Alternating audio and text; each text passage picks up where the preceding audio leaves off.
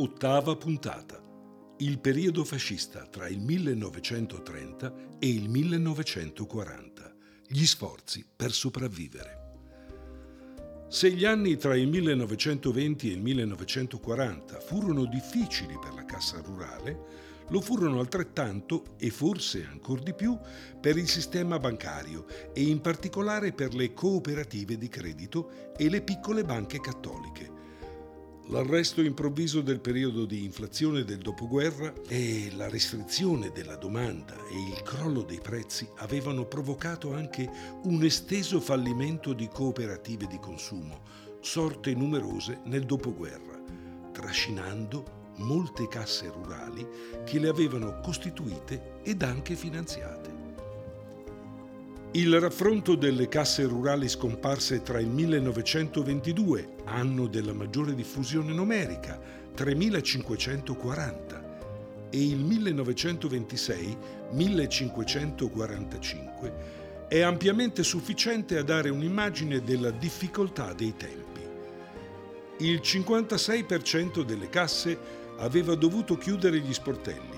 Non deve quindi stupire il cattivo andamento della Cassa di Treviglio, che si trovò ad affrontare il pericolo di crisi generale con la perdita del suo presidente, Portaluppi, le difficoltà interne, ovviamente, e anche per i rischi sui crediti e la cattiva gestione del direttore. Deve anzi meravigliare come abbia potuto superare questo periodo indenne, tra le casse che in questi anni cessarono la loro attività era compresa quella di Pontirolo Nuovo, che nel 1929 dovette chiudere lo sportello avviato il 21 agosto 1904. La parrocchia e il consiglio della consorella di Pontirolo si rivolsero alla Cassa di Treviglio. Il consiglio ne prese atto alla data del 8 agosto 1929 deliberando di farsene carico in via di massima, con il vagliare le domande di prestito dei contadini soci della Cassa Rurale di Pontirolo Nuovo, in quanto che tali contadini, per effetto delle vicende dolorose di quella cassa, si rivolgerebbero ben volentieri al nostro istituto anziché alle banche.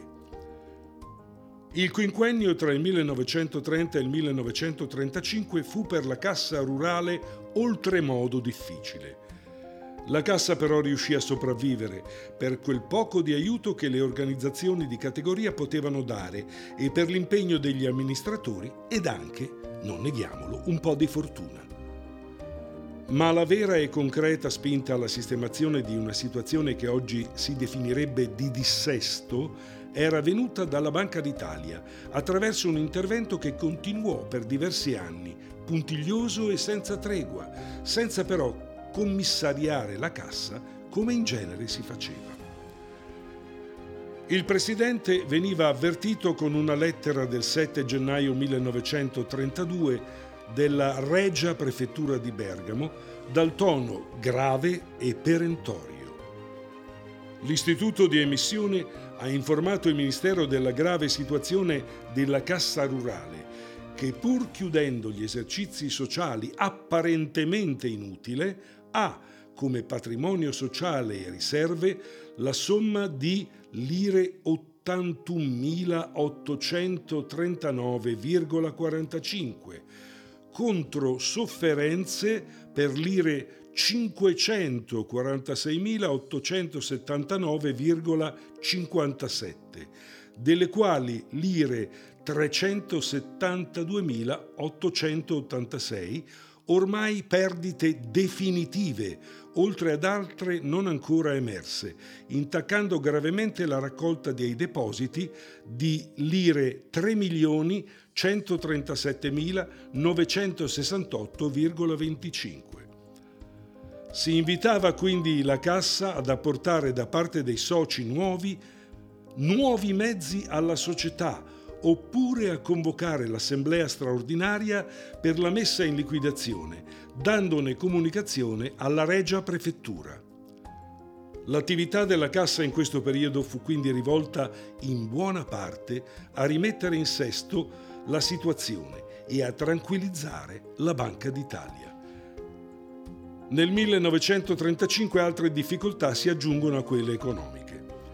Per tassative disposizioni emanate dalle autorità ecclesiastiche non era più permesso ai sacerdoti di tenere l'amministrazione e la direzione di enti a carattere economico-finanziario.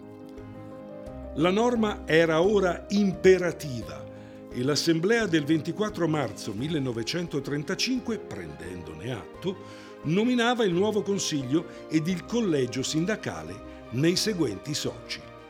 Presidente Luigi Brignoli, Vicepresidente Luigi Gatti, Consiglieri Luigi Bergamini, Pietro Cagliani, Ambrogio De Ponti, Guerino Facchetti, Andrea Giuliani, Sindaci Conti Giuseppe, Manzoni Andrea, Mario Riva, effettivi Colombo Luigi, Redaelli Giosuè supplenti.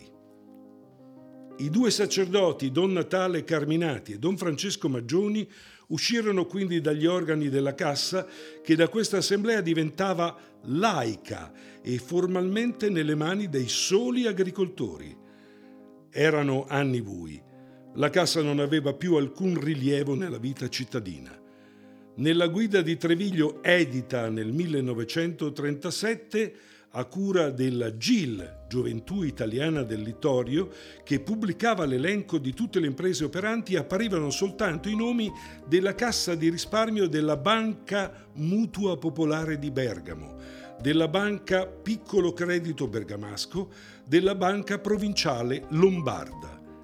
Nessun cenno alla Cassa Rurale silenziosa e chiusa nelle tre stanze di via Carcano. L'attività sin dal 1920 era in completa stasi, anzi era andata diminuendo lentamente dopo gli anni 30. A fine marzo del 1935 i crediti accordati risultavano in lire 1.474.129 ma erano purtroppo formati per il 60% circa da posizioni in netta sofferenza. La Cassa riprende ad accettare nuovi soci e nel 1935 risultano accolte 39 nuove domande, aderendo alle richieste della Banca d'Italia. La responsabilità dei soci rimaneva illimitata e nel caso dei fallimenti della società questo poteva estendersi anche ai soci che venivano ritenuti responsabili in solido nel pagare quella parte dei debiti sociali rimasti insoluti nella liquidazione fallimentare. L'autorizzazione al curatore fallimentare di scrivere ipoteca sui beni dei soci aveva creato assolutamente panico, disperazione nelle piccole comunità e il ricordo di questo periodo con i soci portati in tribunali rimase a lungo nella memoria. La situazione economica della Cassa negli anni tra il 1930 e il 1940 non era affatto migliorata.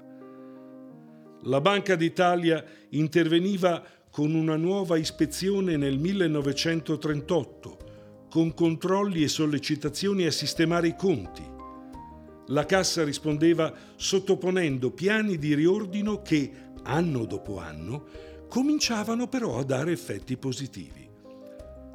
Per la tutela si era affidata ad un legale di grosso nome, legato al mondo cattolico e alla Cassa sin dai tempi di Portaluppi, l'onorevole avvocato Filippo Meda, già collega di studio di Agostino Cameroni. Nel 1939 per evitare la gestione commissariale che sembrava ormai imminente, si ricorse al presidente dell'Associazione Nazionale Oddone Fantini e si pensò di far ricorso addirittura al governatore della Banca d'Italia Azzolini o al capo gabinetto del capo del governo. Con la vendita di parte degli immobili, ad eccezione della sede, le sofferenze andavano però lentamente sistemandosi e tutto veniva disperatamente tentato per evitare il commissariamento e la probabile liquidazione della cassa. A seguito di queste operazioni la liquidità della cassa era nettamente migliorata e quindi anche le pressioni della Banca d'Italia si erano allentate.